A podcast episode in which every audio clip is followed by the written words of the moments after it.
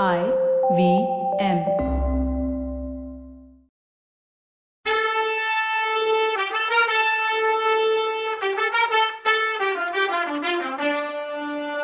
வணக்கங்க. நான் கவிதா பேசுறேன். வெல்கம் டு கதை பாட்காஸ்டின் பொன்னியின் செல்வன் இது எபிசோட் நம்பர் எண்பத்தி ஏழு.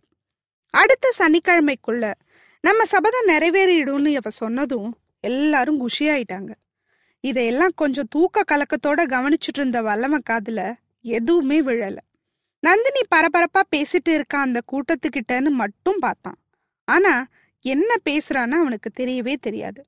மத்தவங்க ஆடி பாடி கொண்டாடும் போது ரவிதாசன் கொஞ்சம் அமைதியா இருக்க சொல்லி கண்ணை காட்டினான்.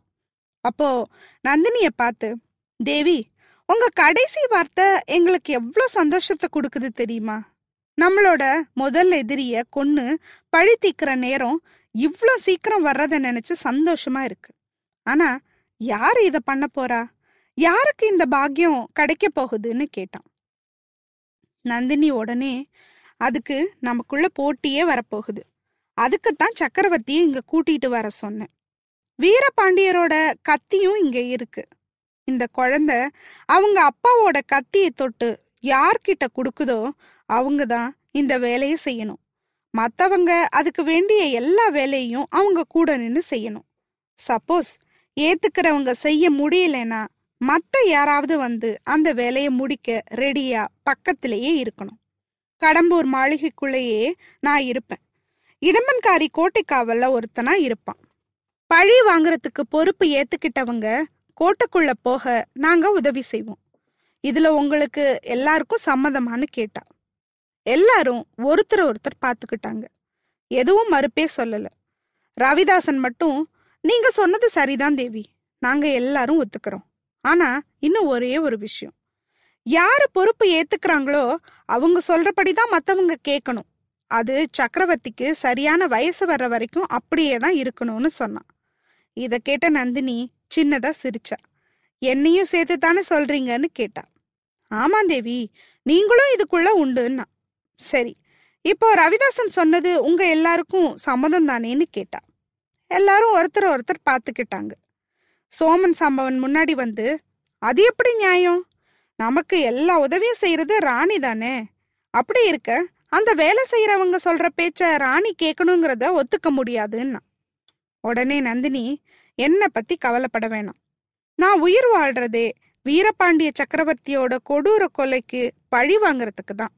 அந்த வேலையை முடிச்சு கொடுக்கறவங்க யாரா இருந்தாலும் அவருக்கு நான் அடிமையா இருப்பேன்னா இதெல்லாம் புரியாம பார்த்துட்டு இருந்த குட்டி பையனை பார்த்து என் கண்ணே இந்த வீரவாள் உன் அப்பாவோடது இத உன் குட்டி கையால எடுத்து இங்க உள்ளவங்கள உனக்கு யார ரொம்ப பிடிச்சிருக்கோ அவங்க கிட்ட கொடுன்னா.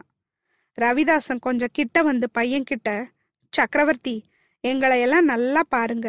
எங்கள யாரு வீரனாவும் தைரியசாலியாவும் தெரியறாங்களோ அவங்க கிட்ட இந்த வாழை கொடுங்கன்னு சொன்னான். சிம்மாசனத்துல உட்காந்துருந்த அந்த குட்டி பையன் எல்லாரையும் சுத்தி முத்தி பார்த்தான். எல்லாரும் பரபரப்பா அவனையே பார்த்துட்டு இருந்தாங்க. ஒரு ஒருத்தர் கண்ணும் என்கிட்ட என்கிட்டன்னு சொன்னுச்சு. ரவிதாசன் கண்ணு மட்டும் என்கிட்ட குடுன்னு மிரட்டுற மாதிரி பார்த்துச்சு. குட்டி பையன் ரெண்டு மூணு தடவை கத்தியையும் சுத்தி எல்லாரையும் திருப்பி திருப்பி பார்த்துட்டு கத்திய கையில எடுத்தான். அதை அவனால தூக்க கூட முடியல. டக்குன்னு நந்தினி பக்கம் திரும்பினான். அம்மா எல்லாரையும் விட தான் எனக்கு ரொம்ப பிடிச்சிருக்கு. நான் பெரியவனாகி வர்ற வரைக்கும் நீ தான் எனக்காக நாட்டை ஆளணும்னு சொல்லிக்கிட்டு அவகிட்ட வாழை கொடுத்தான். அவகிட்ட இருந்த வாழை வாங்கிக்கிட்ட நந்தினி அதை அப்படியே மார்போட அணைச்சுக்கிட்டா. அப்புறம் குட்டி பையனை தூக்கி எடுத்து அவனையும் கட்டி பிடிச்சுக்கிட்டா. சந்தோஷமா இருந்த அவ கண்ணில் இருந்து கண்ணீர் வழிஞ்சது. மற்றவங்க எல்லாரும் இதை பார்த்துக்கிட்டு அப்படியே ஷாக்கில் இருந்தாங்க. ரவிதாசன் தான் முதல்ல ஷாக்ல இருந்து வெளியில வந்தான். தேவி சக்கரவர்த்திக்கு நாம சொன்னது சரியா புரியலன்னு நினைக்கிறேன். புரியாம உங்ககிட்ட வாழை கொடுத்துட்டாரு. மறுபடியும் அவருக்கு விளக்கமா சொல்லின்னு அவன் சொல்ல வரும்போது நந்தினி இல்ல இல்ல ரவிதாசா. சக்கரவர்த்தி நல்லா புரிஞ்சுட்டு தான் என்கிட்ட வாழை கொடுத்துருக்காரு. என் கண்ணீரை பார்த்து நீங்க வருத்தப்பட வேணாம். இந்த பாக்கியம் எனக்கு கிடைச்சதை நினைச்சு நான் சந்தோஷத்துல கண்ணீர் விடுறேன்னா. தேவி இத்தனை பேர் ஆபத்து உதவிப்பட உயிரோட இருக்கும்போது அப்படின்னு சோமன் சாம்பவம் இழுத்தான். யோசிக்க வேண்டிய தேவையே இல்லை. அந்த பொறுப்பு எனக்கு அவ்வளோதான் அதனால உங்களுக்கு வேலை இல்லாம இருக்காது. உங்கள பாதி பேரு சக்கரவர்த்திய பத்திரமா கொண்டு போய் பஞ்சபாண்டவர் மலையில சேர்த்துட்டு வாங்க. மத்தவங்க கடம்பூருக்கு வாங்க. இன்னும் கொஞ்சம் பேர் வெளியில செய்தி கிடைக்கிற வரைக்கும் காத்துட்டு இருங்க. குதிரைகளை அதுவும் பழக்கின குதிரைகளை வேகமா போற குதிரைகளை ரெடி பண்ணுங்க. காரியம் முடிஞ்சதும் எல்லாரும் உயிரோட தப்பி போறதுக்கு உதவுன்னு சொன்னான். அதுக்குள்ள ரவிதாசன் ஒரு விஷயம் சொல்ல மறந்துட்டேன். அதை சொல்லணும்னா சொல்லுங்கய்யா சீக்கிரம் சொல்லுங்க. பழுவேட்டரையர் கொள்ளிடக்கரையில நடக்கிற காளாமுகர் மகாசங்கத்துக்கு போயிருக்கார். அவர் திரும்பி வர்றதுக்குள்ள நான் போகணும்னு சொன்னா நந்தினி. நம்மளோட முதல் எதிரி ஆதித்த கரிகாலன் கடம்பூர் சம்போரையன் மாளிகைக்கு வருவான் அப்படின்னு எப்படி அவ்வளவு உறுதியா சொல்றீங்கன்னு கேட்டா ரவிதாசன். நீங்க ஏன் அவன் வரமாட்டான்னு சொல்றீங்கன்னு கேட்டா நந்தினி. அதுக்கு காரணம் இருக்கு தேவி. கடம்பூர் மாளிகைக்கு மட்டும் என்ன ஆனாலும் வரவேணான்னு ஓலை போகுது. பழையாறையில இருந்து இளைய பிராட்டியும் முதல் மந்திரியும் இந்த வேலை பாக்குறாங்கன்னு சொன்னா ரவிதாசன். அதெல்லாம் எனக்கு தெரியாதுன்னு நினைச்சிங்களான்னு கேட்டா நந்தினி. தெரிஞ்சிருந்தும் அவன் கடம்பூருக்கு வருவான்னு எதிர்பார்க்குறீங்களா? அப்படின்னு கேட்டா ரவிதாசன். ஆமா அவசியமா எதிர்பார்க்கறேன். ஆதித்த கரிகாலரோட இயல்பு அந்த பழையார பாம்பு இருக்காளே அவளுக்கு தெரியாது. மாய மந்திர வித்தையில எல்லாம் கை தேர்ந்தவர் நீங்க. இது கூட தெரியலையா? எதையாவது யாராவது செய்ய வேணான்னு சொன்னா அதை தான் முதல்ல செய்வான் ஆதித்த கரிகாலன்னு எனக்கு நல்லாவே தெரியும். ஆதித்த கரிகாலர் ஒன்றும் அருள்மொழிவர்மர் மாதிரி எடுப்பார் கைப்புள்ள இல்லை. மதுராந்தகர் போல பயந்தாங்குழியும் கிடையாது. கடம்பூருக்கு வர வேணான்னு இவளும் முதல் மந்திரியும் செய்தி அனுப்பியிருக்கிறதுனாலயே கடம்பூருக்கு கட்டாயம் வருவான். அதுக்கு ரவிதாசன் அவங்க அனுப்பின செய்தி கண்டிப்பா போய் காஞ்சிக்கு சேராது. அது எனக்கு தெரியும்னா ரவிதாசன். என்ன சொல்றீங்க? எனக்கு புரியலன்னா நந்தினி. தேவி ஆதித்த கரிகாலனுக்கு யார் மூலமா செய்தி அனுப்புனாங்கன்னு தெரியுமான்னு கேட்டான். இல்ல தெரியாது. ஆனா கெஸ் பண்ண முடியும்னா நந்தினி. நல்லது. கெஸ் பண்ண வேண்டிய அவசியமே இல்ல. அவனை நாங்க புடிச்சிட்டே வந்துட்டோம். சக்கரவர்த்தி மழைக்கு ஒதுங்கி இருந்த மண்டபத்துல அவனும் இருந்தான். நம்ம ரகசியம் எல்லாம் அவனுக்கு தெரியும். அவனை இனிமேட்டு உயிரோட விடுறது நமக்கு நல்லதில்ல. இடம்பன்காரி அவனை கூட்டிட்டு வான்னு சொன்னான். இடுமன்காரி பள்ளிப்படையில வல்லவன் இருந்த இடத்துக்கு ரெண்டு பேரை கூட்டிட்டு போனான். நந்தினி அந்த பக்கமே உத்து பார்த்துட்டு இருந்தா. இவ்வளோ நேரம் கடுகடுன்னு இருந்த அவன் முகம் லேசா சிரிச்ச நிலைக்கு போச்சு. இடுமன்காரியும் மத்தவங்களும் வல்லவன் கிட்ட போனாங்க. அரை தூக்கமா இருந்தவன் மேல திடீர்னு பாஞ்சாங்க. வல்லவன் வந்த சண்டையை விடணுமான்னு யோசிச்சு வேண்டான்னு பேசாம இருந்தான். ஒரு பெரிய கயிறு வச்சு கைய உடம்போட கட்டினாங்க. அப்புறம் அவனை கூட்டிட்டு வந்து நந்தினி முன்னாடி நிறுத்தினாங்க. வல்லவன் நந்தினியை பார்த்து சிரிச்சான். புன்னகைதான். அவ ஒரு ரியாக்ஷனும் காட்டல. மறுபடியும் ஏதோ ஆரம்பிச்சா. அதுக்கு அவன் ஆமா தேவி மறுபடியும் வந்துட்டேன். ஆனா நானா வரலன்னு சொல்லி கூட்டத்தை பார்த்தான். அதுக்குள்ள அந்த குட்டி பையன் நந்தினி கிட்ட அம்மா இவன் தான் என்னை இருட்டுல பிசாசு முழுங்காம காப்பாத்தினான். இவனையே கட்டி வச்சிருக்கீங்கன்னு கேட்டான். வல்லவன் அதுக்குள்ள அவனை பார்த்து கண்ணா பேசாம இரு. பெரியவங்க பேசிட்டு இருக்கும்போது குறுக்க பேசக்கூடாது. பேசுனா உன்னை புலி முழுங்கிடும்னு சொன்னான். புலிய நான் முழுங்கிடுவேன்னா குட்டி பையன். மீனால புளிய முழுங்க முடியுமா? அப்படின்னு கேட்டான் வல்லவன். சுத்தி இருந்த கூட்டத்துல இருந்து உருமல் சத்தம் வந்துச்சு. ரவிதாசன் தேவி கேட்டிங்களா? இவனை இனி உயிரோட விடக்கூடாது. முன்னாடி ரெண்டு தடவை நீங்க சொன்னீங்கன்னு விட்டேன். இல்லைன்னா அப்படின்னு கொந்தளிச்சான். வல்லவன் உடனே மந்திரவாதி ஏன் இப்படி பொய் சொல்ற? நீயா என்னை தப்பிக்க விட்ட? நான்ல உன்னை போக விட்டேன். தேவி இவனை இந்த மந்திரவாதிய கொஞ்சம் நல்லா பார்த்து சொல்லுங்க. இவன் பிசாசா என்னன்னு கேட்டான். ரவிதாசன் உடனே பயங்கரமா சிரிச்சு ஆமா நான் பிசாசு தான். உன்னை ரத்தத்தை குடிக்க போறேன்னா அங்க இருந்த எல்லாரும் ஒரு பயங்கரமான உருமல் சத்தத்தோட இவனை பார்த்துட்டு இருந்தாங்க. அதுக்குள்ள குட்டி பையன் அம்மா இவன்கிட்ட ஒரு நல்ல குதிரை இருக்கு. எனக்கு கொடுக்க சொல்லுன்னா.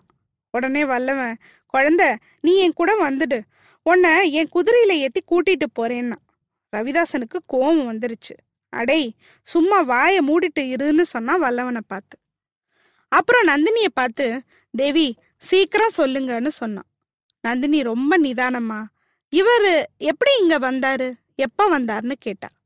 சக்கரவர்த்தி மழைக்கு ஒதுங்கி இருந்த மண்டபத்திலேருந்து அவரை கடத்திட்டு ஓட பார்த்தான் இவன். நாங்க கரெக்டா போனதுனால புடிச்சிட்டோம். இல்லைன்னா அவ்வளோதான்னு ரவிதாசன். இவங்க சொல்றதெல்லாம் உண்மையான்னு கேட்டா நந்தினி. உங்களை சேர்ந்தவங்க உண்மை சொல்லுவாங்களா? அப்படின்னு உங்களுக்கு தானே தெரியும் தேவி. எனக்கு எப்படி தெரியும்னு நக்கலா சொன்னா வல்லவன். நந்தினி முகத்துல ஒரு சிரிப்பு தெரிஞ்சு மறைஞ்சது. அவ ரவிதாசனை பார்த்து நீங்க எல்லாரும் கொஞ்சம் அந்த பக்கம் போங்க. நான் இவர்கிட்ட கொஞ்சம் தனியா பேசணும்னா. தேவி நேரம் ஆகுது. ஆபத்து வேற. இந்த நேரத்துலன்னு ஆரம்பிச்ச ரவிதாசனை? கடுமையான குரல்ல தடுத்த நந்தினி கொஞ்ச நேரத்துக்கு முன்னாடி நாம எல்லாரும் பேசுனது ஞாபகம் இருக்கா? ஒரு வார்த்தை பேசக்கூடாது. சக்கரவர்த்தியை கூட்டிட்டு அந்த பக்கம் போங்கன்னு சொன்னான். அதை அப்படியே செஞ்சது கூட்டம். நந்தினி வல்லவனை கொஞ்ச நேரம் உத்து ஊடுருவி பார்த்தா. உங்களுக்கும் எனக்கும் ஏதோ கோல்டு வார் நடக்கிற மாதிரி இல்லை? அப்படின்னு கேட்டா. தேவி அந்த சண்டை ரொம்ப என் உடம்பையும் கையையும் இறுக்கி இருக்குன்னு கேலியா சொன்னான். உங்க விளையாட்டு பேச்சை நிறுத்திட்டு இதுக்கு பதில் சொல்லுங்க. எதேச்சையா இங்க வந்தீங்களா? இல்ல ஏதா பிளான் இருக்கா? அப்படின்னு கேட்டா தேவி வேணும்னு வரல எதேச்சையாவும் வரல. உங்க ஆளுங்க என்ன பலவந்தமா கூட்டிட்டு வந்தாங்க. இல்லைன்னா நான் இந்நேரம் கொள்ளிடக்கரைக்கு போயிருப்பேன்னா. என்னை பார்க்க வந்ததுல அவ்வளோ கஷ்டம் போல உங்களுக்கு? உடனே போறேன்னு துடிக்கிறீங்களே அப்படின்னு கேட்டா உங்களை பார்த்ததுல எனக்கு கஷ்டமே இல்லை தேவி. உங்களை விட்டு போறதுல எனக்கு உண்மையிலேயே வருத்தம் தான். நீங்க மட்டும் ஊன்னு சொல்லுங்க. நீங்க பாவம். ஒரு பக்கம் கழவர் பழுவேட்டரையர்ட்டையும் இன்னொரு பக்கம் இந்த படு பயங்கர மந்திரவாதிகள் கிட்டையும் மாட்டிக்கிட்டு திண்டாடுறீங்க. ஊன்னு சொல்லுங்க தேவி. உங்களை விடுதலை பண்ணி அழைச்சிட்டு போறேன்னா.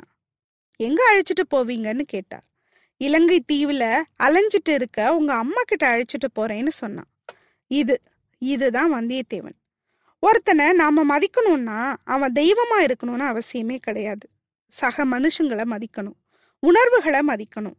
இந்த கதையை கேட்குற நண்பர் ஒருத்தர் வந்தியத்தேவன் என்ன பெரிய இவன்? எதனால அவனை எல்லாரும் ஹீரோ ஹீரோன்னு கொண்டாடுறீங்கன்னு கேட்டாரு. பார்த்திபன் இதே மாதிரி ஒரு சுச்சுவேஷன்ல நீங்க வாங்க தேவி நான் உங்களை ராணி மாதிரி வச்சுக்குவேன்னு டீலிங் பேசினான். ஆனா ஏறக்குறைய அந்த மாதிரி சான்ஸ் கிடைச்சும் வல்லவன் அதை பேசலை. அவ மனசுல ஏங்குற ஏக்கத்துக்கு பதில் சொல்றான். இதுதான் வித்தியாசம். பார்த்திபனுக்கும் வல்லவனுக்கும். அடுத்த எபிசோட்ல பார்க்கலாம். அது வரைக்கும் நன்றி வணக்கம்.